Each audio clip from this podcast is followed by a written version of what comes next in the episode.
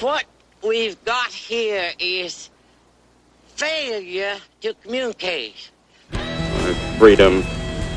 Freedom? Well, sign away my freedom. Why, this is ridiculous. Don't be corny, brother. Sure, our system of free enterprise isn't perfect. But before we throw it away for some imported double talk, let's turn the clock back a few years to see what it's done for us. with your host, Mike Paul. Hey guys, welcome back to Paul's to the Wall podcast. I am your host, or, or one of the hosts, or um, I'm, I'm the guy who started the show, and is the guy in the intro says I'm the host. The guy this with the microphone. of this ever changing and still evolving, going through the Growing Pain podcast that you guys have been kind enough to stick around for. And I am joined once again by my bud, good buddy Tyler and Chad. No Nick tonight though.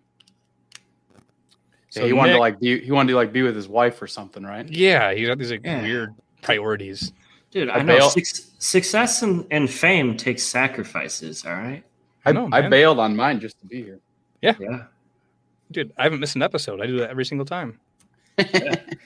Mike's Mike's actually got a lock on his door. They're Well- they're banging on the door. I can hear them. Well, here's the thing: if I don't do this, I'm just gonna end up with more kids. So it's birth control. True. oh yeah. this is me So- money. Chad, But um, before we get rolling into anything serious, you know the song Chattahoochee by Alan Jackson? Y- yes, yes, I do. So the second line in the song is it gets hotter than a hoochie coochie. What do you think he means by that? Uh, um, yeah. Wow. Uh, I I didn't know you guys were gonna like bust out of the gates with the tough questions here.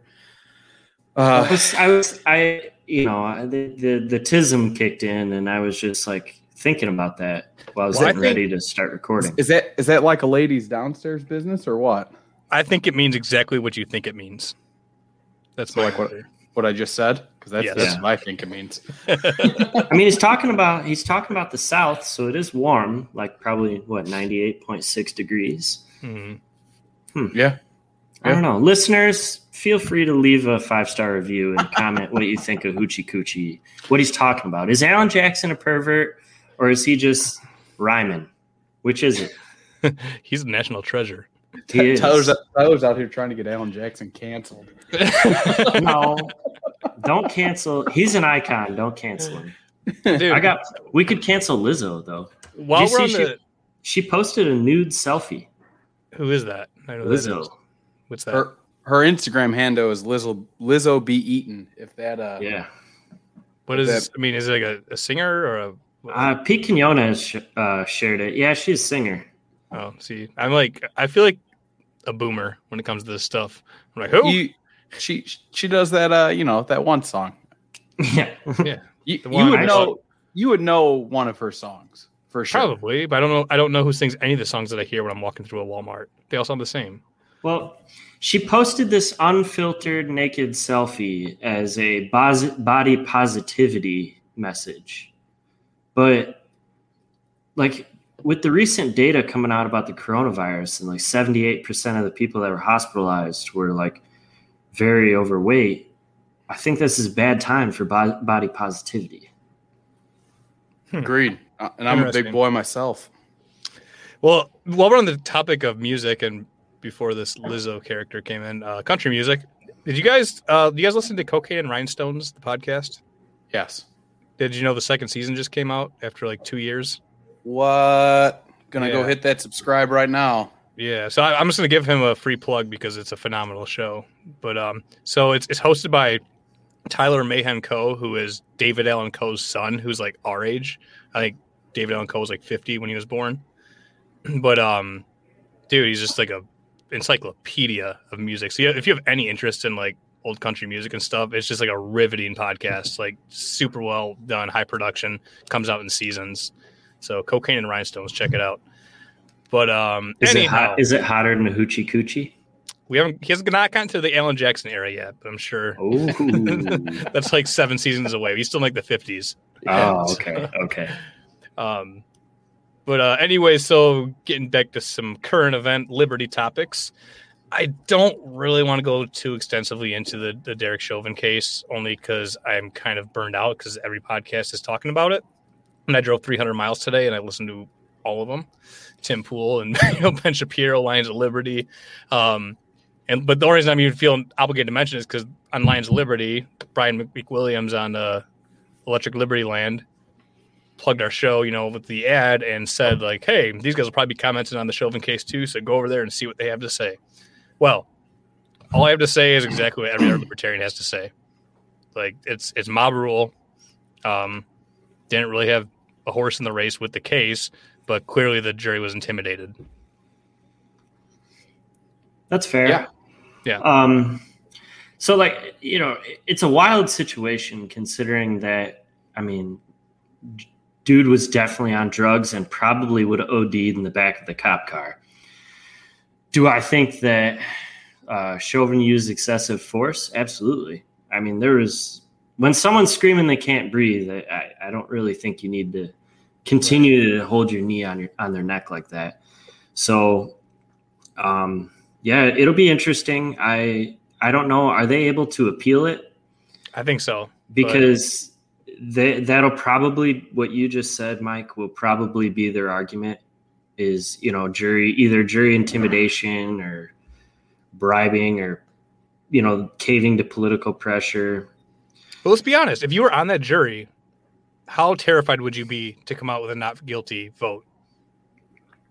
Well, especially yeah. with that, you know, in the in the internet age where people are like these people have addresses and stuff. It, it's a it's a shitty spot for all parties to be in. It's I mean, so high profile, and like I super... I am not someone that's gonna defend you know the the government enforcers too much, but I I mean they he could have handled it differently for sure.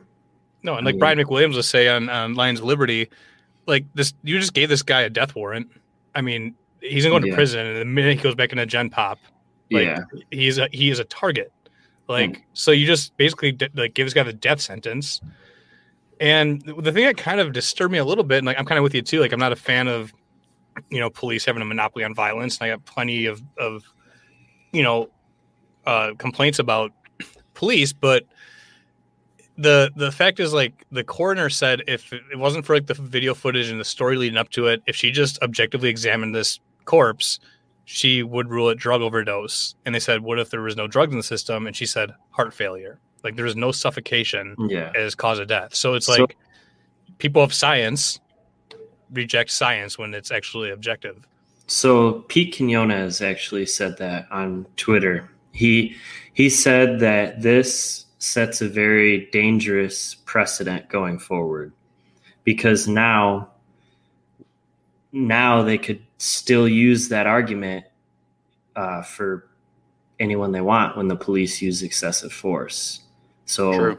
I and you know what? That's something I got to hand it to Pete. He's thinking outside the box. That's something I didn't think of, which is probably why he's uh, the successful writer and podcaster he is. And I when he he said that, it like it kind of I was like, oh shit, you know, that was that's a different take, and I I do think it could open up avenues for that argument and justification to be used and abused. Yeah, I, I, can't remember. I can't remember who said it, so I, I unfortunately can't give credit. If one of you people out there listening knows who it was, let us know.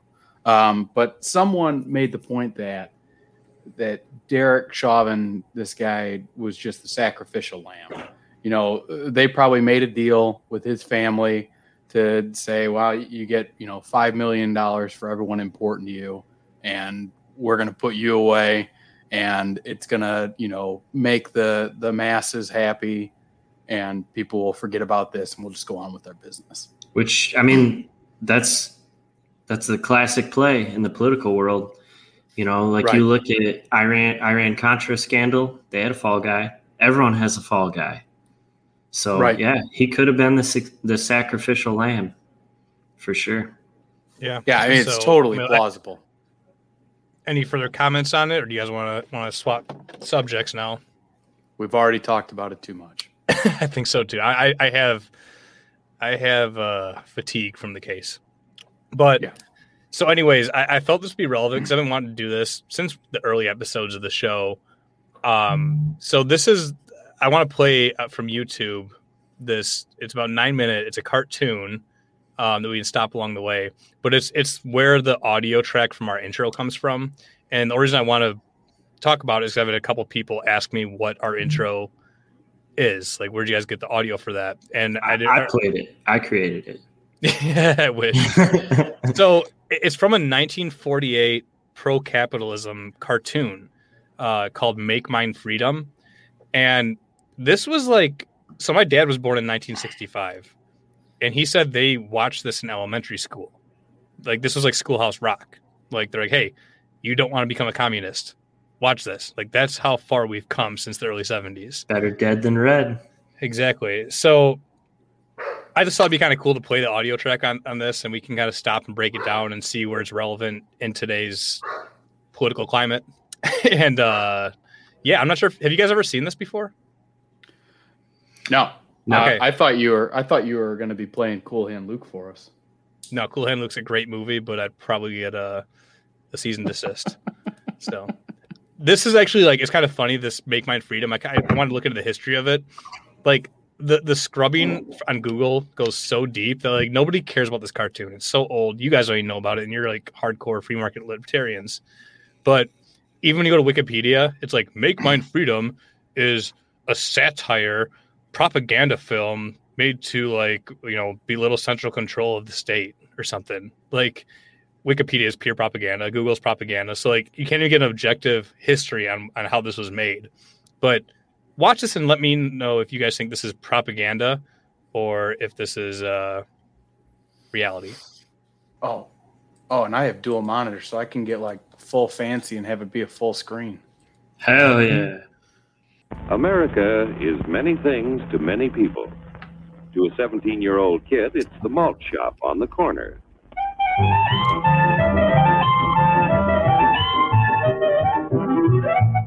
Grandpa, it's the front porch in the cool of the evening. to Mother and her family, it's church on Sunday morning. And to Dad, it's his favorite relaxation.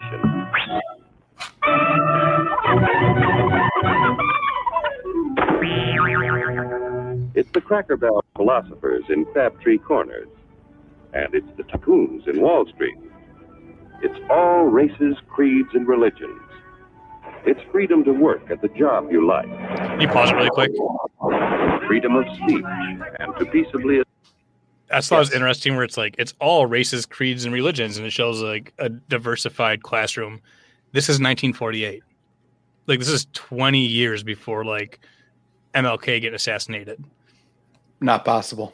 Like it, I mean, doesn't that just make you stop and question like what year did Jim Crow laws start getting like enforced? I'm, I'm not like I'm seriously not historically like Well, according to room. the according to the corporate press, we're in Jim Crow right now after that Georgia voting law.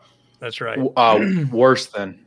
Worse than it's Jim Crow on steroids, is I believe what Yeah. uh, our fearless leader said. Yeah, I Yeah. believe you're correct. So, anyways, keep rolling it though. assemble. Freedom to own property. Security from unlawful search or seizure.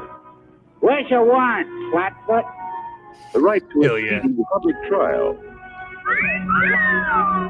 Protection against cruel punishments and excessive fines. The right to vote. And to worship God in your own way. It is these freedoms that have made America strong. Okay, okay, so we got our freedom. But management's lousing up everything. Labor is at fault. It's ruining the country. My constituents, as your elected representative, I can assure you Labor's right, management's right. I'm strictly neutral. Labor, management, politicians, fooey. Oh, they can't tell corn from oats. Work! It's only taking money out of Strike! pocket. Hurry, hurry, hurry, step right up, folks. Here's the answer to your problems. Dr. Utopia's sensational new discovery, ISM. ISM will cure any ailment of the body politic. It's terrific. It's tremendous. Once you swallow the Pause it again really quick. bottle, you have the bountiful So just so because people are just listening, they don't have the video context. There's a, a like a, a traveling salesman at a park, and he has this brown bottle called Ism. Obviously, it's for socialism, communism. It's, the, the the moral of the story is to run from anything that has ism. Um, you know that's new and novel, minus free market capitalism. But um, so that that's what's going on here. There's like this sleazy traveling salesman trying to sell all these people on this bottle of ism, this magical elixir. So anyhow. For benefits of higher wages, shorter hours, and security. Enormous profits, no strikes. Remember, you're the big boss. Government control, no worry about votes. Name your own salary. Bigger crops, lower costs. Why, ISM even makes the weather perfect every day. And now then, because we are introducing this amazing item for the first time in this country, it isn't going to cost you one cent. All you have to do is sign this little scrap of paper, and you get your bottle absolutely free. I hereby turn over to ISM Incorporated everything I have, including my freedom and the freedom of my children and my children's children, in return for which said ISM promises to take care of me forever.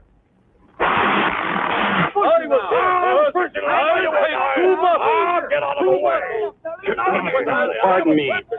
Pardon me. And who are you, my good man? I'm John Q. Public.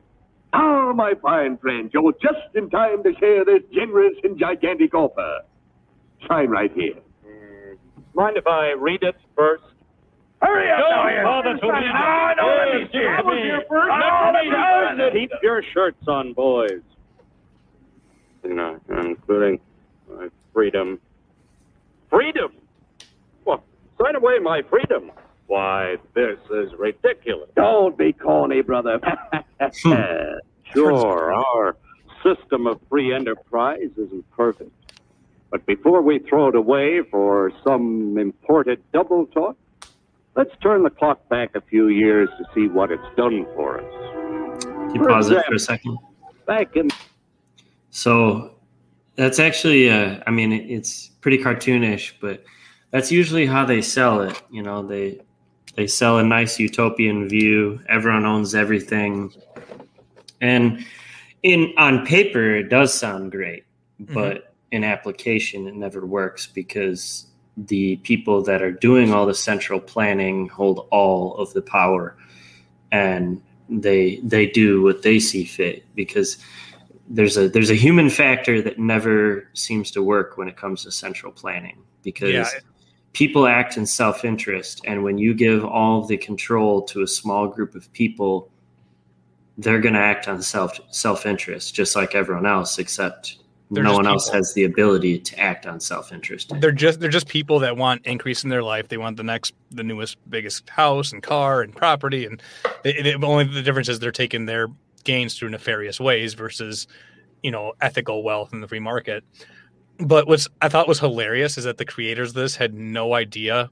I don't know if they lived to see like the late 1990s, but ism will even make the weather perfect every day. It's like this is before global warming, like 50 years, half a century before global Yeah. warming. And like now we're literally at the Green New Deal where we're going to make the weather perfect by just giving your freedom and your money to the government. We're going to make the weather perfect every day. Yeah. Like it is so fucking accurate. history watch it history doesn't uh it doesn't repeat itself but it sure does rhyme It does, rhyme. Yeah. And and you know, have you guys watched that? Uh, oh, what's his name? Yuri something. He defected from the USSR in nineteen like eighty four, and he basically laid out everything that's happening today. And it's it's funny because even you know, yeah, like there's there's some hints of you know propaganda, sure, the Red Scare type stuff, but everything he said here is exactly like how it plays out. They Sure, but- infiltrate all your social institutions. They infiltrate, I you know, all these different organizations that control politics and culture. So this is where it gets really it gets really cool right here. This is why I, it was a great place to pause it. So, but remember, this is 1948, so we're three years out of World War II. Like we just saw Nazi Germany collapse. Like they made this video and said put it in every school so our company, like our country, never goes this way. This is like They saw it firsthand. This wasn't some like, oh, Right. what if this happened? Some like hypothetical. Like, no, this literally just like, mil- like murdered millions of innocent people, like men, women, and children. So they completely put this together for that reason. So right now, you know, we paused. You know, they might have lost track where we were at to the listeners. So he's trying to like turn the clock back to see what the free market has done for us and why we should stop bitching about these little tiny minute details that they're unhappy about with labor versus management. It's like it's like unions versus you know it's uh, worker control. It's basically like your modern day Ben Ben Burgis socialist versus us. Like it's kind of that those two people going at it, and uh, so right now this is basically he's referencing Henry Ford right here. So we're gonna play it from here, and this is like the Henry Ford story, and he's showing how capitalism benefits everybody. In the 1890s, Joe Doakes was just a guy who liked to tinker around his barn. Some people thought Joe was lazy. Some even thought he was nuts. But one day, he had an idea. And because he was free to dream and dream and tinker, Joe had a chance to make something of himself and his idea. So,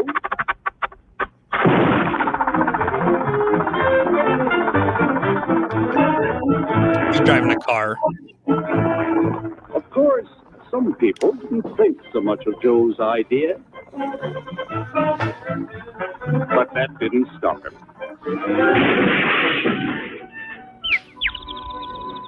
So Joe got some money from young Aunt Minnie and Uncle Angus and Grandpappy. So he's acquiring investors to support his dream. When Joe's friends and relatives used their savings to help him buy tools and property, they were capitalists. Don't blush, folks. It's nothing to be ashamed of. Now, naturally, Joe needed some help. So he hired Willie Lumpkin, who was out of work anyway, and before long, Willie had the know how and became skilled labor. Because capital, management, and labor worked together, Joe's idea grew. It grew and did things even he never dreamed of. Today, the automobile industry provides millions of jobs that never existed before. This is 1948. This is a story of only one industry. There are thousands more scattered all over the United States whose history of development is pretty much the same. We've built a country under the American system that sends more young people to high school and college than all the rest of the world combined. Why, even in the Depression, our wages bought more food, clothing, travel, and entertainment than the wages of any other people in the world. Our country has a national income equal to the total national incomes of any other six nation in the world. With only 7% of the Earth's we drive 70% of the world's automobiles. That's just a sample of the things the capitalistic system has given us in only 160 years. Before signing up, you boys ought to try a little taste of Doctorism's formula to see what you'd get in exchange for your freedom. Go ahead, try it. Let's pause it for a second before they jump. Before they This is where, the- this is where it gets taste the ism. fucking phenomenal. This is like it's just getting warmed up. Here's the best part. So they missed a prime opportunity to shit all over FDR, yeah, the greatest, uh, the greatest central planner in American history. But because they, you know, they they they definitely uh, they definitely downplayed FDR's role. You know, they tried to make light of the Great Depression, but you know, all he did was make it worse.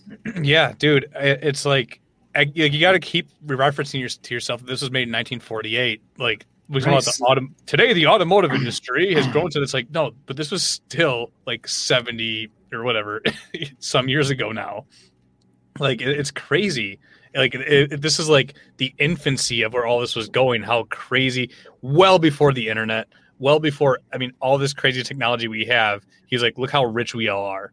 Like we are all super high standard of living. We have air conditioning and automobiles and electricity, and it's all happened here within the last whatever hundred and some years since we had free market capitalism. So this is like the the real cool part though. This is where so now all the people at the park just took a hypothetical sip of this ism snake oil that this salesman was selling and they're going to go into like a dystopian dream of what ism leads to. So They're get, Roll the getting tape, Chad. twisted off, getting twisted off that ism. You can't do this to me! I'll strike! The state forbids strikes. Wait till the union hears about this! Ah, yes, the Union. Welcome to our ranks, number 1313. so the state is a giant blue fist that's sweeping down from the sky, controlling everyone. The state is the Supreme Court. Our decision is as follows. No more private property. No more you. And the farm folk will put a stop to this. Farmers don't vote anymore. Uh, what'll I do for seed next year? You won't have to worry about next year. The state will do your planning from now on. We must fight to regain our freedom, or everything is lost! Yo, it's us. Everything! Everything is fine. Everything is fine. Everything is fine. Everything is fine. Everything is fine. When anybody preaches disunity, tries to pit one of us against the other through class warfare, race hatred, or religious intolerance, you know that person seeks to rob us of our freedom and destroy our very lives. And we know what to do about it. And now, gentlemen, no violence, please. Hey, don't throw those bottles! Don't throw those bottles! No! No! No! You stop it there. So damn it, for for a propaganda film, it was very Nostradamus like. Yeah. Dude, that Yeah, last think, uh, part. You know, the where he says like when they pin you class warfare, race, like against each other, they seek to take away your freedom and everything in your life. It's like, huh. This might be Interesting. uh this might be might be good to put back in schools. Yeah, I think we should have never stopped it. I think we should have just like, I mean, Schoolhouse Rock wasn't, you know, it, it was okay, but this probably was a little more valuable. Yeah, this is this is a banger for sure. Yeah. So I, I just, It's I had a couple of people uh, say they'd never, they didn't know where our intro came from. So I was like, we might as well just explain that because I forget not everyone is, uh, shares with our uh, autism level with libertarianism. So it it definitely uh, Ayn Rand talks about it in uh, We the Living, which is semi semi autobiography type book. It's it's a novel, but it's based on a lot of things she experienced, and that's the first thing when the Soviets took power. That's basically what they did. Because that's really that's how you consolidate power is you group your people into different groups and keep them observing one another versus observing you. Kind of like what you see now. I mean our you know the corporate press is nothing more than propaganda. I would say that almost 90% of it is disinformation to some extent and that's what they're doing they're keeping people distracted and angry at one another so that they can consolidate power and that's why if, if biden makes a move to stack the courts it'll meet only resistance from libertarians and a select few conservatives. But I mean, let's face it, most conservatives are merely people who are projecting progressive policies from 10 years ago. And they're going to keep losing. They've already lost the culture war and they're going to continue to lose it. And they're going to get beaten down into the ground until they go on the offensive. And videos like this were people going on the offensive. You Right. know, they And you know, I, I I'm gonna say it. I don't care if you guys disagree. I think all of our problems are rooted in the fact that this was removed from public school and the cha-cha slide was implemented. The cha cha slide is definitely an op. I agree with Nick on that one. I you know I, I must have missed that day of class, but I, I don't disagree. Dude, it's like just because I was I was the guy who was like seventh grade and I crossed my arms and stood still and didn't move. and everyone stared at me like I was some kind of like social outcast. Like, why aren't you sliding to the left, sliding to the right, clap your hands? Like, I was just like, fuck you guys. I'm not doing this. I feel cringeworthy. It's disgusting and humiliating. You guys should all be ashamed of yourselves. Like, and I was kind of an introverted kid when I was young. I didn't I didn't talk much to these kids. I was like, I'm not doing this. The teacher would give me a glare and stuff. Like, I'm not like fucking flunk me. I'm not going to dance to music I hate. And like dancing's gay, period. I'm sorry. It's not for me. like, I, I'm no no offense if you're gonna dance, but it's just not my thing. So it, like I it's just like, hey, follow orders, fit in. Don't be a social outcast. Yeah. like that's uh, all it is. Like I, This, I, I this think- happened. This happened at our middle school. yeah, yeah, BCMS. Remember that for sure. Yeah, Chad, you don't remember you were the kid stuffing Mike into lockers because he was introverted. I man, I might know. Me, me, me and Mi- me and Mikey were uh, best friends on the bus, listening to Lynyrd Skynyrd and Zeppelin. Dude, yeah, since like seventh or sixth grade, Chad and I like we hit it off, and he's still here. That's why I'm so pissed when my eight year old daughter is getting scolded by the her her Gestapo, her COVID Gestapo for her mask going below her nose and her friends sitting too close to her. I'm like, dude, some of the most important friendships are formed at this age on the bus. Like Chad and I are, are doing a podcast together. Get the fuck out of the way. Let them talk. Yeah. Like Yeah, it really pisses no me off. Man, I still can't. That video needs to be made again, but it needs to be revised to take the cheap shot at FDR. Sorry I'm late. I had to stop by the Wax Museum again and give the finger to FDR. That central planning fuck. Let's see if we can get the writers on the podcast. Oh shit, they died nine years ago, I nineteen years ago. I can't. I could do a three-hour episode about how much I hate FDR. Dude, did you see the the meme that went viral? Cotton Hill. The meme that went viral like four years ago when Bernie was running, and it was like, last time a Democratic Socialist ran for president, he got elected four times. Eh, oh like, They're losers. yeah, I'm just like you motherfuckers. Like this guy literally put Japanese people in internment camps, confiscated gold, and put cattle in a trench in the Dust Bowl, and had them executed when people were starving. Like, oh yeah, he's an American hero. I mean, he's might as well be Henry Ford. So, you guys want to hear the spiciest take that may irritate some listeners? I'm gonna, I'm gonna, I'm gonna de- deviate from the autism. I hold the belief that even in an anarcho-capitalist society, trade unions, private trade unions, would have a place in the workplace still.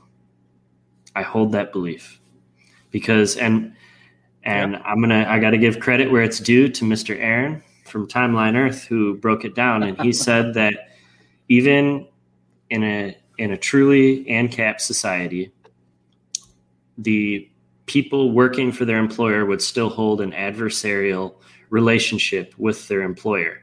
So, granted, they'd all be private, which means that if they so chose to do so, they would have the right to collectively organize and bargain with their employer. And I, that, that I'm sure there's going to be some people autistically screaming when they hear this, but I, I hold the belief that that private unions would still have a place in Um, and, yeah. and like co-ops, you know, like if communities formed co-ops, those type of things, I think would still happen. you're you're not wrong. You're 100 percent right. The difference would be that so it's like I work non-union, right? So I I have nothing against collective bargaining. If me and my coworkers all want to get together and get to go to my boss and be like, "Hey, we're getting paid this. You're making us do this. We want to go to this, or we're going to stop working." Like we do have the right to do that. However, he has the right to say, "Go fuck yourself. You're all fired. I'm going to hire people to replace you who aren't going to complain." So like that that's the way a free market works, right? But with the way you're referencing it, that private unions would have a place, they would. The only difference is they wouldn't have they would not have union lobbyists to lobby the state to give them power and fund Right. democratic candidates. So it's like their their power would be a fraction, like a, a minuscule fraction of what it is. It'd be like old school unions when they they actually had SAC. It like now work- they're just political organizations. it would work for like a you know a small business or even like an assembly line where it's like hey listen like business is crazy right now like these you know we just came out with this product like we're going crazy hours we're selling like hotcakes we know how well the company's doing like you know we're gonna strike if you don't do this and they'd be like they would just wait and be like, is it cheaper to fire and rehire and train or give these guys a raise? And that eh, that's that's the extent of all they would have. Like, so mm-hmm. yeah, you're you're right. They would exist, but they would they would not be what they are. You wouldn't be moving production out of the country because they're so powerful. Well, and all that's due to the way The average wages would probably be a lot higher in a in a utopian ANCAP society as well, because there wouldn't be all these government government set interventions in the market, set prices, um, any types of cronyism, subsidies, shit like that, along with the minimum wage laws. So it's possible that people flipping burgers in an ANCAP society with without your corporate taxes and all this other bullshit, people flipping burgers are probably making double or triple what they make. I mean, real wages, real wages would skyrocket. Now, Because- granted, job security may be a little less because in a you know in a capitalist society you could fail. Like you know, if McDonald's was like, "Haha, we're bankrupt," well, you know, the government boys would be like, "We got to bail them out. They're a staple of American culture." Yeah, I mean, but the the thing is, the cost of living would be so much lower. Right. Yeah. You- inflation wouldn't be a thing. Right. You know. So people would have more wealth with or without, you know, they may not, eh, there may not even be a need for a union. Plus, without public schooling, people would be trained how to manage money from a young age. True. Dude, I, No, was, I- I was- I was told in school that spending is a good indicator of the economy, and I'm doing my part. And before you have a dollar to your name, go borrow a hundred grand and go to these guys for four years and become a communist. Get rich Been quick. there. Hell yeah. You know, I you, you Tyler, you, you said there may not be um, as much of a need for it a- after a while, and I think that that's probably true in the sense that given true competition and the ability to actually compete, there's going to be a lot more smaller businesses producing products rather than huge, large corporations. Um, that being said, I mean, I think that eliminates a lot of the desire and need for unions altogether. Uh, you know, three or four people is a lot different than hundreds of people or thousands Right. of people. Right. And and you know, with the with the current system, there's so much government cheese running through all these large conglomerates that they have no incentive. They only have enough incentive to be just above average in terms of competitive pay. Just enough to keep you from going to a small business. Right. But Right. They don't have any incentive to be like, wow, you know, you're like you're you're an incredible assembler. Like we want to pay you 50 bucks an hour. No, they don't have it. No, they say, we'll give you $25 an hour because we know anywhere else in the area you're only going to make 20 so you can't leave. Right. It's- Do you it's guys like indentured servitude, really. It's just just like gas stations. now? Yeah. You know, for, for our listeners, I mean, I'm sure some of them do work in unions. I mean, um, I, I got buddies that work in unions, both public and private sector. They're they're good people. It's like I'm trying to like say everyone that's in unions bad, whatever. I have no qualms with collective bargaining, like I said, as long as it's like voluntary, where it's not enforced by the state. Um, but have you guys ever like? Do you guys know some people from like high school that went into unions and then came out like radically different people within a couple of years? I know who you're talking about. Um, There's a lot of people. I don't, I don't think you I'm do. I kidding. don't think you I do. would One- say- one is in my I'm mind. joking. I know like 10 of them. I would say it's 50 50. Well, here's the thing: if you're listening and you're like, you know, you, you're either if you don't know that guy in your union, you are that guy, but you wouldn't be listening to this show if you're that guy. So put it that way. so Exactly. dude, like I like I've I remember like going to one of my buddy's weddings and like all these like union iron workers were there and like I knew them in high school and stuff, and they were in a cult. Like they got drunk and they're just like going up to people like, "What do you do? Are you in union? Are you in union?" And like I, I had my my uh, car auction business at the time. He's like, "What do you do for a living?" I'm like, "I I auction off cars." He goes, "Are you union?" I'm like, "No, there's no unions for entrepreneurs." Like I'm I'm sorry, but they're they're like they were like wanted like I mean it's a cult. It was like so crazy. Not all union people are like that. I want to clarify, but it does something to some people. Like I've seen some people get so radically changed. I was like, dude, that guy was kind of cool in high school. I don't want to see him again. Holy shit! Like it, it, it's you know there is a little bit of like the i mean they a lot of them make a lot of money so like some of that may come from that ego kind of deal but you know it is what it is I've I've seen it. It's about 50-50. Some people are like, it was it was a good job. I took it. I don't give a fuck. Like, Yeah. you know, I, I just have an issue with the current system because of the way the lobbying system is set up and government cheese is everywhere. That the unions have more incentive to look out for their political interests than they do their own union members' interests. And that's where I have an issue. A prime prime example of that is you, look at a lot of these people in some of the unions, and if you were to talk to them, uh, generally speaking, you would label them as a Republican or Trump voter, but the union beats it into them to vote Democrat every Yeah. time, and they Which- do. which is crazy because I mean, not that the Republican Party is much better, but honestly, the Republican Party is generally better with business.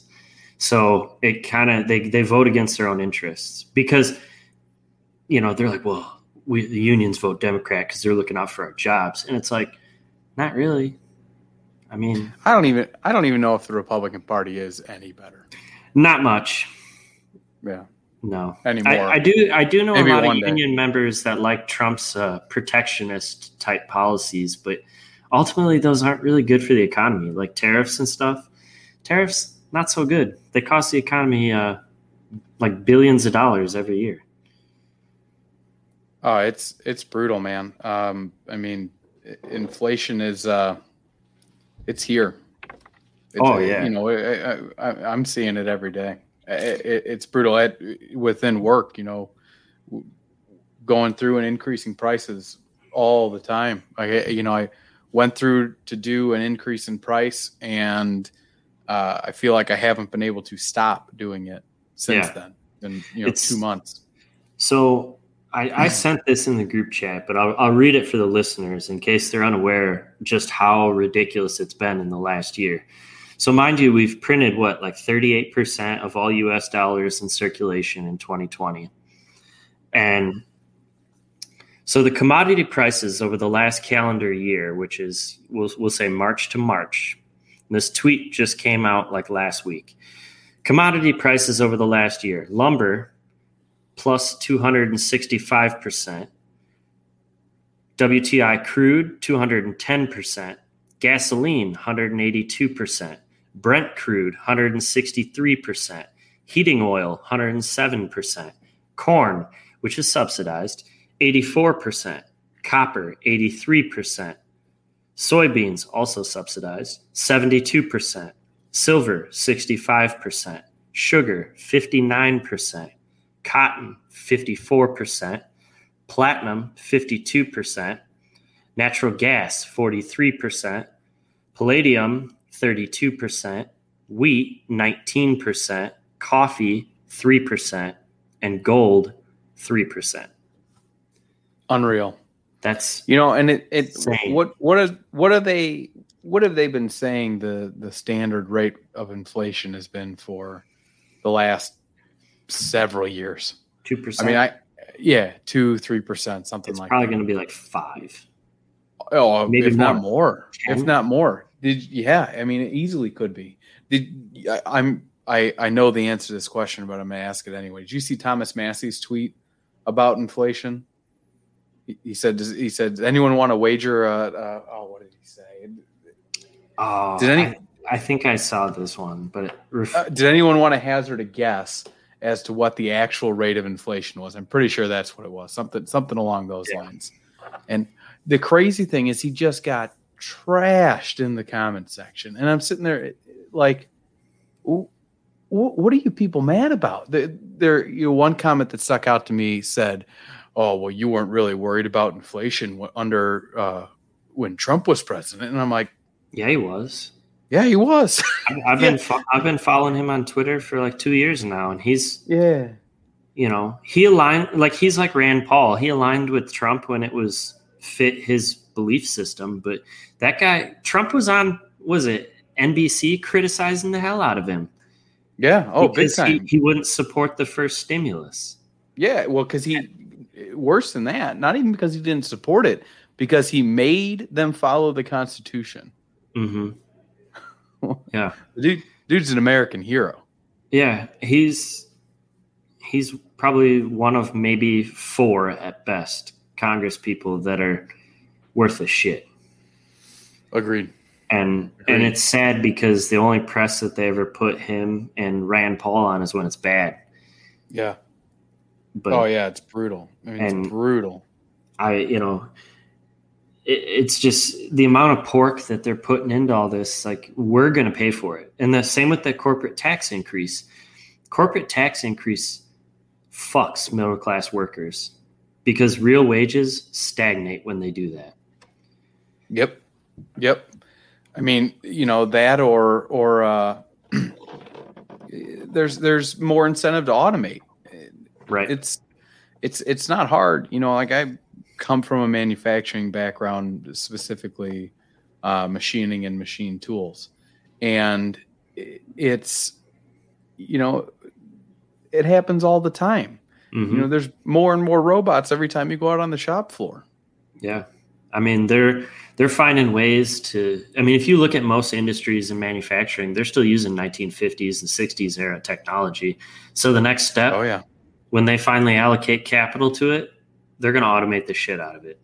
I mean, you look at like measurement systems, optical scanning systems, all these things are already here. I mean, yep, you know, some so some of these shops, you have machine shops probably paying guys 20 to 40 depending on the area of the country, 20 to 40 an hour to run a CMM. Those guys will be out of Oh, a yeah. job within 10 years. And Yeah, it's yeah. because they have, you know, these companies have incentives to Yeah. do this because you you can hire a button pusher to do it. yep, and you can pay Yeah. them 12 bucks an hour to do it. Yeah, Exactly. So my uh, so what my- I'm saying is unionize but in the old school way. There you go. My uh, my kids were waking up, man. Sorry, this this twin dad life is uh, it's a little little difficult to balance a podcast with. So um, you know, as long as we're playing this nonsense game of uh, you know, government handouts, it's like I want to start like a twin parent awareness campaign that SJW should jump on. Like, you know, we should Oh, get no. more more No, stimulus. They're, uh, they're going to allocate. Joe Biden wants a one trillion dollar family plan, family care plan. So there Yeah, you but go. it's- dude. it's got a slide. but I- B, Joey Yeah, because B num- is taking care of you. number of kids is kind of arbitrary. It's like, no, twin parents have it harder. I'm sorry. And triple parents have it harder than me. And some people have more kids than me. They should get more money. You should write Congress. Are you sure? The strong sure swimmers There's people fund. that have. There's people that have more kids than you. I met one last weekend. Not even kidding.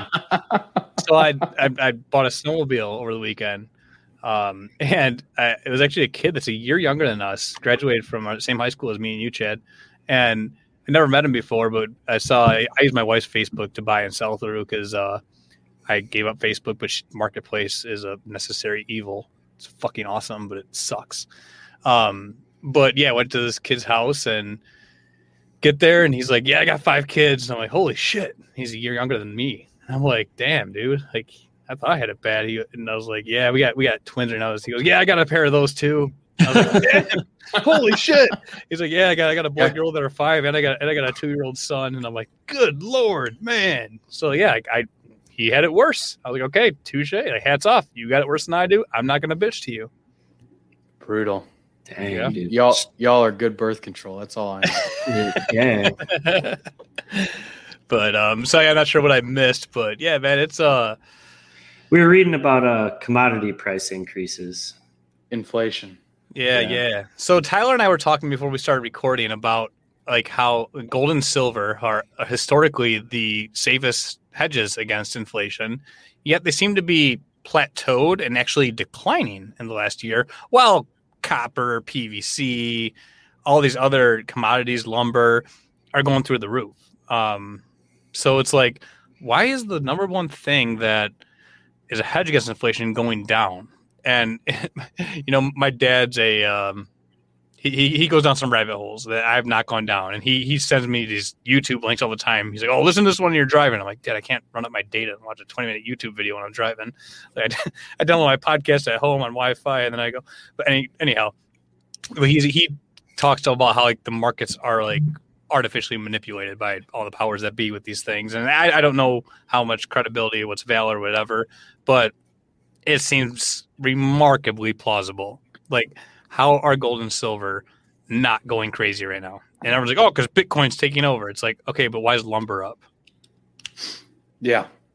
So yeah, Two by fours is the new gold. Scary times. Yeah. Yeah, they're definitely manipulating the market, and it, I think it's a sign of what's to come when you see the f- central banks all hoarding precious metals.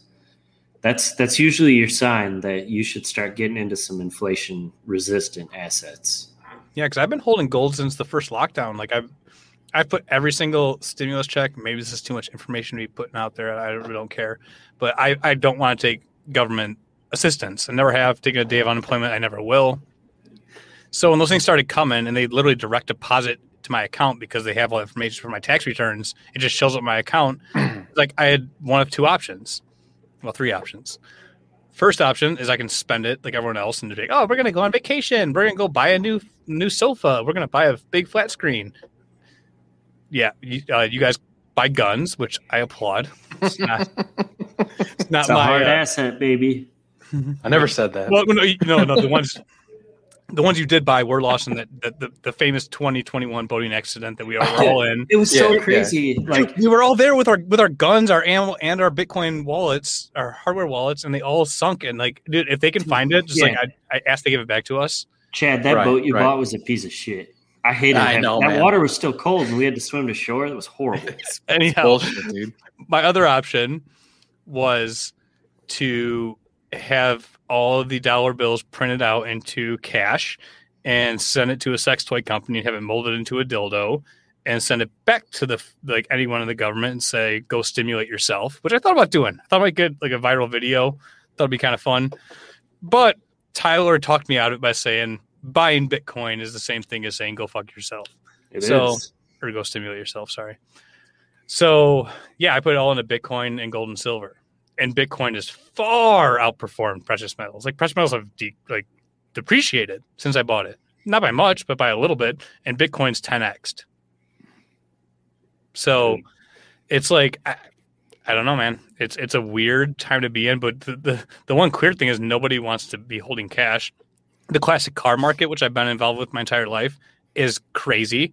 Um, my, my buddy Todd's coming on the podcast soon, who's been dealing classic cars his entire life, says it's been the, the busiest and most lucrative year of his life, which makes no objective sense. Like, who, who- why would you want to buy a luxury asset that literally does not do anything for you in survival times? Like, if, if shit was hitting the fan, like, i I'm sorry, a, a 70 Boss 429 Mustang won't do jack shit for you. You know, like you want Bitcoin, gold, silver, food, land, ammo. Like, Yo, it it'll be really cool until you run out of gas. yeah. but yeah, and guess what? No, like no one's going to give you anything for it, like, except for what they can harvest off of it for for survival purposes. So uh, you kind of look at it where it's like, what would you actually buy if like the grid was shut down and you were in like a doomsday prepper type scenario? Like, yeah, a, a classic car has no objective purpose in that. Like, I mean, the, Oh, I guess the one best thing is there's no like, uh, you know, tracking devices on it if you want to use as transportation, but I- I'm pretty sure an EMP would even toast like ignition coils and points. So I don't think any car is actually immune from a, a true dystopian nightmare. But I don't know, man. It- it's just a weird time. Like everything's going crazy. they shut down my fucking Starbucks with an EMP. I'm gonna be pissed. Man, the the the and I don't know if you've seen this as you uh, dabble back into your snowmobile buying addiction, but the the recreational markets are going through the roof too, which doesn't make a bit of sense. I saw today a motorcycle for sale that I sold one of last year, not the same exact bike, but they they have it listed, and I don't think they're going to get it, but maybe they will for twice as much as I sold it for, and I sold the bike for more than it was worth. Yeah, no, and why? Um, I, I gotta give the, this term credit to one of my buddies who listens to the podcast, so uh, he knows who he is. I gotta give him credit. Um, but he said all middle class dad hobbies have gone through the roof, like mountain 100%. bikes, obviously firearms, but that's kind of that's, that's a dual purpose appreciation. That's like survival, like gun threat or, or gun grab threats. Um, yeah, mountain bikes, like I mean everything, four wheelers, snowmobiles, dirt bikes, any hobby that middle kayaks, like everything has gone like 50 to 100 to 200% up in value. Like things that, so I sold a uh, Yamaha Raptor four wheeler four years ago. I think it was right after my, yeah, right around the time my, my, my second was born. Um, it took me two months to sell it for 2200 bucks. And I, I could not believe because I, I stole it for like 1800 bucks. I was like, man, this is a this is a really good deal. It took me two months to sell it. Right now, I can't buy that thing in shittier condition than the one I had for under thirty four hundred. It's insane. And they sell quick, like fast. Absolutely It's- wild. It, it's clearly inflation, and like obviously, like the, the fast changing, like the velocity of money, is because they all just got this money put in their account, and they're like, hey. What do I do? Oh, I've always wanted a four wheeler. I couldn't afford a four wheeler. I couldn't justify it. Now I can because this money I didn't work for. Boom, they buy it. But once again, it's like, and those kind of vehicles, like I, even like snowmobiles and ATVs, they they in dirt bikes, they have a utilitarian purpose. Even if you had to, like, uh if if shit did hit the fan, I mean, they're off road vehicles. You can do some Oh. sick wheelies in them too. Snowmobiles are the only Hell thing. Snowmobiles are the only thing that can get you around if if you know the government can't plow the my roads. So there there is an objective purpose to those where I'm not too afraid to put money into them. But classic cars, I think, is just fucking batty to be holding on to right now. It's yeah, yeah. I mean, unless it's like sentimental attachment or something. I have, which yeah, I got one of those. But eh, yeah, I, I don't. The, the markets are so unpredictable right now. But everything I would have thought happened what was going to happen a year ago, like I was completely wrong. Like literally, I mean, I, I didn't do snowmobiles last summer because I was like, fuck, I, I I sold all my sleds like two months before the lockdowns. I got out of the last one, and I was so grateful. I was like, oh man, can you imagine I was holding, you know, twenty snowmobiles right now? Like I I was like, I was gonna be so scared. Like, what am I gonna do with these things? Who's gonna be buying snowmobiles? Like the shit's hitting the fan. I couldn't even sell my house for two months wh- when this is going down. But um, I was completely wrong because the market doubled. Like like things that I a snowmobile I normally would have gotten twelve hundred dollars for was going for like two grand to twenty four hundred. So I was like, damn, I missed the boat. Should have kept doing what I was doing. well, even like you said, like with your house, like you you had a hard time with that when you went to sell it. Now there's such little inventory.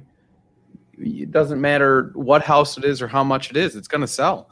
You know, we sold my first house recently for thirty thousand more than I paid for it, and I maybe put three thousand dollars worth of work into that house. Mhm. And a lot of a lot of man hours, but it, it's insane.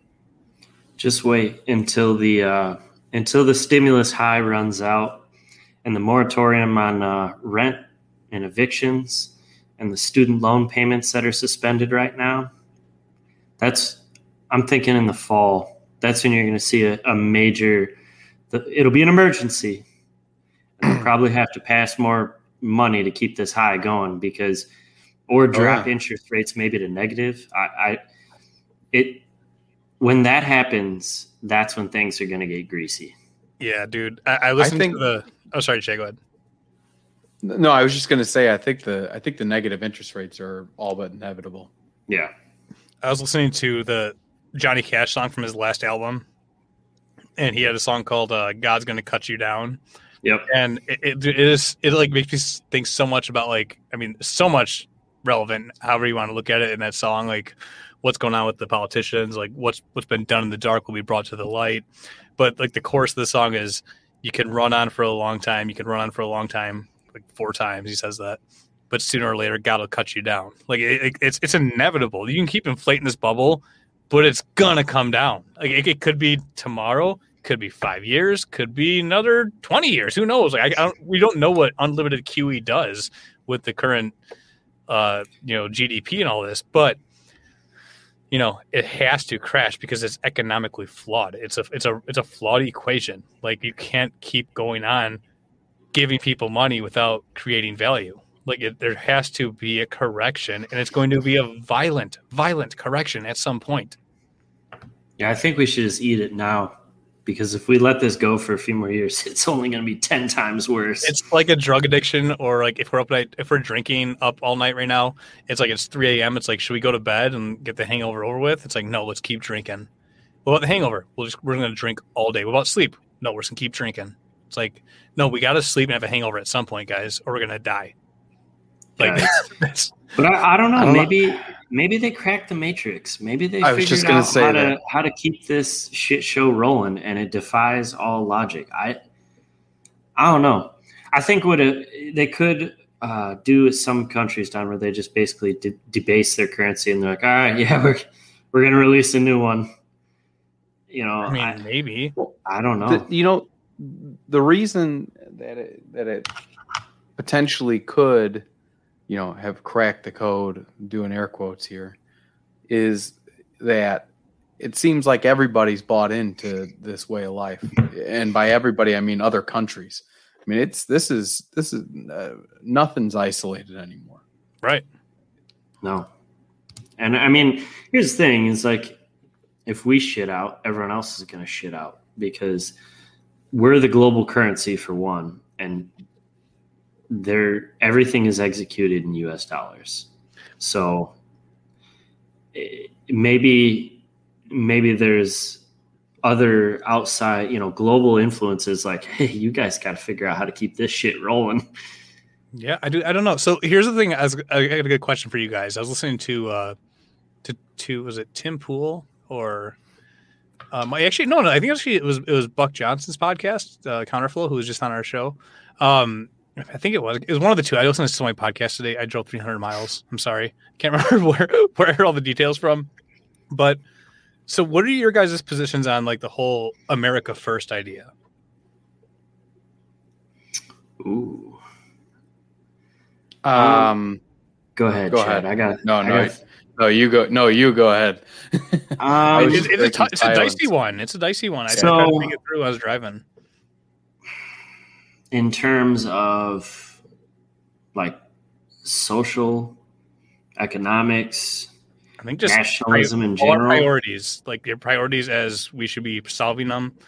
oh What do you guys well i mean i think that i think that this whole global police bullshit has got to stop i mean you know we've got our own issues to take care of here at home i, I i'm going to take the in my stance is going to be based on the current times not the true libertarian scenario here i think that we should we should pack our shit up and we should bring the shit home and get get our ducks in order here and really start to evaluate what's going on. I mean, I have no faith in Washington to actually start trimming some of the pork and some of the fat, but I think we're long overdue for a conversation. You know, they want to talk about systemic racism or other systemic issues. They all stem from policies and it's it's time if you really want to put America first, that's where you're going to fucking start.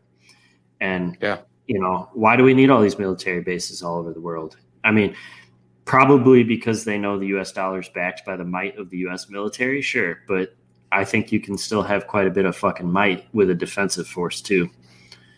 Absolutely. You know, just with the just with the mere threat of you know, say, hey, we can intervene if we want, but I I would say, you know, and and definitely in education too. I'm not saying you need to have kids, you know, come up and say, you know, worship the flag every day, but you could definitely start pushing for policies that are, you know, in education that are going to steer kids the right way, kind of like what we talked about earlier. Like start teaching kids economics, start teaching them accounting, start teaching them how to how to do their fucking taxes. You know, Right. teach investments, whatever. But there again, I don't think that if all these kids coming out of school actually knew how to manage money, it wouldn't be in the best interests of uh, the corporate lobbyists. Right. But I think that that would be a good place to start without, you know, going the the utopian way. Yeah, I, I mean, I'd love to see us stay more neutral as a whole. It's kind of funny you asked that. Um, is that actually Tyler and I earlier were talking about uh, Switzerland and and their neutrality. Um, but yeah, you know, it just uh, you know, leave everybody else alone. Figure yourself out before you go figuring everything else out. Clean your room. Yeah. That's great Jordan Yeah. Peterson would say. Now where's where's So- where's where's Nick? Where's Nick when we need him? I can't do the impression. it's like you got to clean your room because you can't solve the world's problems if you have not organized your own thoughts in order in your own life. Sorry, Hey, I don't do don't- it justice. Don't don't don't say camp before you before you tried. I think that was pretty damn good. That was pretty good, yeah. I've been listening. Nick's, Nick's got to watch out. I listened to both his audiobooks within the last month. So if I have like I have Ah. like 28 hours of Jordan Peterson talking into my ear when I'm driving. But um so yeah, it took me a while to grapple with it too when I when I was thinking about that. And it's kind of a loaded term, America first. It's like they want to kind of paint it in a corner like it's, like it's a white nationalism, like, you know, because MAGA says America first with Trump and but I guess my stance, if like I had to talk to like a lefty friend who was completely blue pilled and, and didn't know where I stood and said, Are you like an America first person? My answer would be like, Well, I'm an individual first person. And then I'm my neighbor I'm a neighborhood first person, or maybe a family first person, then a neighborhood first person, then a community, then a town, then a county, then a state first. So obviously, yeah, and on a global scale, I'm America first, but that's it's kind of loaded for where libertarians stand. It's like Right. I think we should be watching out for our own shit on an individual level. And if Yeah. everyone's living by don't hurt people and don't take their stuff, we we shouldn't have shit like like Pretty- globally. Pretty easy it. rules. Yeah. So that's kind of like I, I I was thinking about that today when I was driving. I was like, yeah, am I an American first? Like, I, yeah, I mean, yeah, I love the history of America. I love, I mean, I, love the history. I, I mean, I, I'm fascinated by it. Like, I love learning about it. I mean, I'm so inspired by all these free market stories of your Henry Ford's, minus his anti-Semitism. But like the, the people like that that are just uh, uh, the the giants whose shoulders we stand on, you know, like I'm just amazed by it, and it it inspires the fuck out of me and makes me want to do shit with my life when I hear these stories. And it's like, so yeah, I'm, I'm very proud to be an American. Like I'm, I'm like I, the Constitution, the Revolutionary War, like it, it's just, it's incredible stuff. And yeah, I think it's extremely important. And uh, yeah, I, I guess I'm America first as much as I, but that's like 72 steps removed from me being an individual first. Like that's way down the line. Right. Like, Yeah. so it's a very loaded term is kind of what I've I've come to realize. You know, it, it might be a little ironic, but the first thing that popped in my head when you said I'm proud to be an American is uh The song. where at least I know I'm free. Yeah. We're not free anymore. though. Yeah, what's that? I was going to say we got to drop the the- like the the home of the or land of the free and home of the brave shit until the lockdowns are over. Like we should all start saying that. Like we're no longer brave. Like nothing brave about following orders and stepping in line with all the biggest powers in the country. And there's nothing free about being scared to go over to your buddy's house and have a party without getting arrested. Right. Well, and like a lot of people want to put the rose-colored glasses on about the American Revolution, but it, it was just it was a, literally a bunch of drunk renegades. Like by the end of the war, Washington's army was filled with like the 1700 like they were criminals. They were like hardened mercenaries basically. They were like you Oh, can yeah. either you can either get locked up for the shit you did or you can go fight the Brits. And they're like, "Well, Yeah. I guess I'm going to fight the Brits." It was a So- bunch of pissed off dudes who had no air conditioning or podcast event on or group text. So they're Yeah. like, no, we're going to fight back now. And here we are. We're like, we're still comfortable. We have internet. We're all sitting in climate controlled rooms right now, talking through a magical, through the air somehow. And I hear your voice and see your face in real time where you're at. It's it's just pure magic we just take for granted. So we're like, uh, it's not that bad, guys. We have all this these magic like modern amenities. They didn't have any of that shit. Like Yeah, they had, they, they shut the they shut the Netflix off, and that's the straw that breaks the camel's back. We're gonna have a second American Revolution when they shut the Netflix off. I, I've I've said that before. Like I and I once again, we never advocate for violence at all, like against anyone, any any peaceful people ever. Like that's not what we're here to do. Like obviously, our answer would be peaceful secession to get out of this, but it's like I, I do fear the day when this bubble becomes unsustainable and it crashes so hard that we do lose our modern comforts. If the the grid goes down, or you know, internet, or just I mean, even just commodities eh, grocery stores. I mean, just things that that we depend on and take for granted, like gasoline. Like if if those things shut down, it's terrifying. I mean, that's why I'm glad I'm out in the middle of nowhere, like stashed away from people, because I don't want not I do not want to be in a big city when that shit happens. No. Yeah, I've, I've been shopping for uh, for land in another state that shall not be named. Aw, here, leave us. Loki. I'll tell you. I'll tell you guys. Yeah. um, yeah. I, so I have uh, an acquaintance of mine or a friend of mine that is more on the Marxist side of things, and I jokingly said, "I said, well, yeah, I don't know what you're so upset about with everything going on, because I said if the market shits out."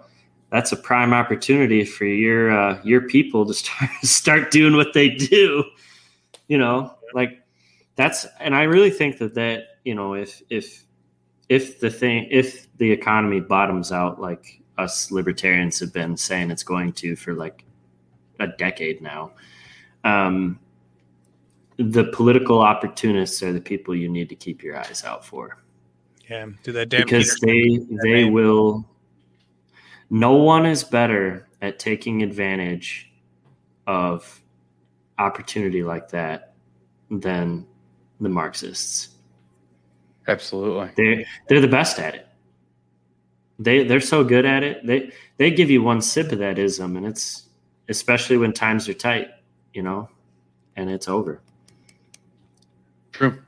And that'll really that'll be the true test of the the metal of of the individualists is there will come a day when they there may come a day where they're going to have to collectively organize too because it, it's either it's either that or you're you're drinking the ism Well, isn't that the like that's the one of the biggest uh strengths of the left are in the fact that they are shamelessly hypocrites. So like that's a huge strength because we're like, hey, you said that, but now you're doing this. But it's like we're playing this game of football where it's like we're like they're basically breaking all these rules of the game and, and we're calling them out for it. But we're too naive to the fact, or at least the, the masses and our fans are, that they bought the refs, they bought the guys announcing the game, they bought the channel broadcasting the, the game, they bought the entire league, and their fans in the stands will riot and light the stadium on fire if we call them out. And we're like, hey, but you guys had intentional grounding on that play. And they're like, fuck, intentional. Like, are you seriously going to try to get us on that? Like, we own this whole shit. Do you not get that yet? Like, we Yeah. don't care if we're breaking rules. Yeah, my feet were not in bounds when I caught the ball. Guess what? We're putting fucking numbers on the board, and you guys are going by the rule book saying that we broke the rules. Like, it, all we, anybody cares about is who's putting numbers on the board, and we can't mm-hmm. stop them. Like, no right and that's that's my whole my whole thing is that people on the right side of the political compass it's time to go on the offensive it's it's it, in a peaceful way yeah no i'm not i'm not advocating for anything ridiculous. I'm saying that like stop fighting with one another. I mean yeah sure you're gonna have some nitwits that you're gonna have to push out of your group but go on the offensive. Conservatives do nothing but piss and moan on fucking facebook and twitter. They've done nothing to win. They don't Trump was- organize. they they like the problem is like they win an election once every eight years and then they go on cruise control they had a chance and now all that we saw with the trump era is that the left understands power and they understand pressure and all the media is on their side so they may they look what they did to trump and I, I fear that the time is late now. We're we're late in the fourth quarter, and the right's natural reaction to these kind of movements is usually not good. And I'm not saying like violent. I'm saying like you get like the off the authoritarian rights coming out. Right. You know, it's going to go from populism to much more hardliners, and that sucks. So Re- real fascism. yeah. So conservatives, if you're fucking listening, it's time to go on the offensive. Start you either you you either draw a line in the sand and hope to hopefully push secession into the net, the Overton window, or you're going to keep losing until your kids are sitting in school getting their daily hormone injections. That's not even a joke. No, Like, that's- it's that's- not. That's, that's a real life threat. And yeah, and it's like because they don't organize, you know, it's like, I mean, here we are having a podcast. Like we've organized us and our guests and our listeners. So it's like we, we're all on the same page, but we're not, we're not organizing to go have a protest somewhere in, in public in person. But it's like, the, like the BLM and stuff, like they're, we're fighting a fight that we didn't know we were in. Like they just start coming at us and swinging punches, and we're like, we didn't know you guys were this ready to fight. We were just kind of going about like, I'm trying to raise a family, start a career. I got bought a house. I got some cars I want to build. Like I shit I want to do. But it's like, no, your kids are gonna read this and they're gonna learn this, and you guys are gonna wear this, and like you have to put this in your arm. And I'm like, what the? Fuck? I didn't know we had a fight. I, I didn't know I was not. I was engaged in this. Like, no, no to all of that. If I'm a free person, no. But we all don't organize, so we all have to like in fear of being just like the cha-cha slide in fear of being socially outcasted we have to step in line and slide to the left slide to the right yeah like dude And it's, these i see a lot of conservatives on twitter that they complain a lot but they're powerless to stop what like progressivism that's what it does. It's it's it's cancer. It spreads to every aspect of society.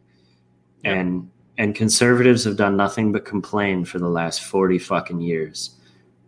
They've done nothing to win. Reagan is not a hero to you conservatives. So stop acting like he was your last great hope. Trump wasn't a hero. Bush was most certainly not a hero.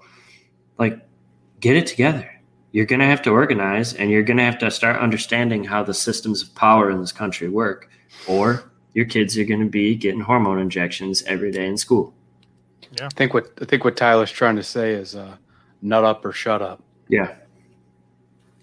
Yeah. No, man, it's uh, we're we're going through such historic times that this is like, that's, I'm so glad we're podcasting, like, because we're gonna have to, if we're fortunate enough to make it through the gulags, we have to like tell our grandkids about this someday, should we get there, you know? And it's like, uh, you know, they're going to tell them like how crazy these times were and how hard they were to navigate. And like, I got to tell them that, like, I, like your, you know, your grandparents or you know your parents were between two and eight years old in my house when this first started happening, and I had to try and navigate this. And we started a podcast. We started talking about it until podcast got shut down in 2024, and then we had no voices. There were no more Dave Smiths or Tom Woods. We had to figure it out on our own. Like we could not communicate. Like sounds crazy, but it's, it's not that far out. No, and all conservatives have done is whine about it. Yeah, exactly. I mean, yeah, no, it's certainly within the uh, realm of possibilities. Yeah. So, anyhow, guys, this has been a longer episode. We're at a, we're at hour twenty now. So, I guess we just uh, you know Tyler's at Schlitz Beer, Chad's uh Chad's Chad. So you know you can find him here. Hell yeah. and you can find us at Freedom Fest, July 21st to 24th. Please rate and review the show. You can find me at Childeberg. Tyler will be at Childerberg with uh, hopefully will. a couple other past guests and uh, other great liberty loving people that are in this community. So, yeah, thanks again, guys, and uh, share this with a friend. Thanks. Save big money on everything for your next project at Menards. Spring is here, making it the perfect time for outdoor projects. Suncast storage sheds are an excellent solution for protecting outdoor lawn and gardening tools. They're easy to assemble, and the all weather construction provides water resistance and UV protection. Save big on Suncast storage sheds. View our selection of Suncast products today in store and on Menards.com. Save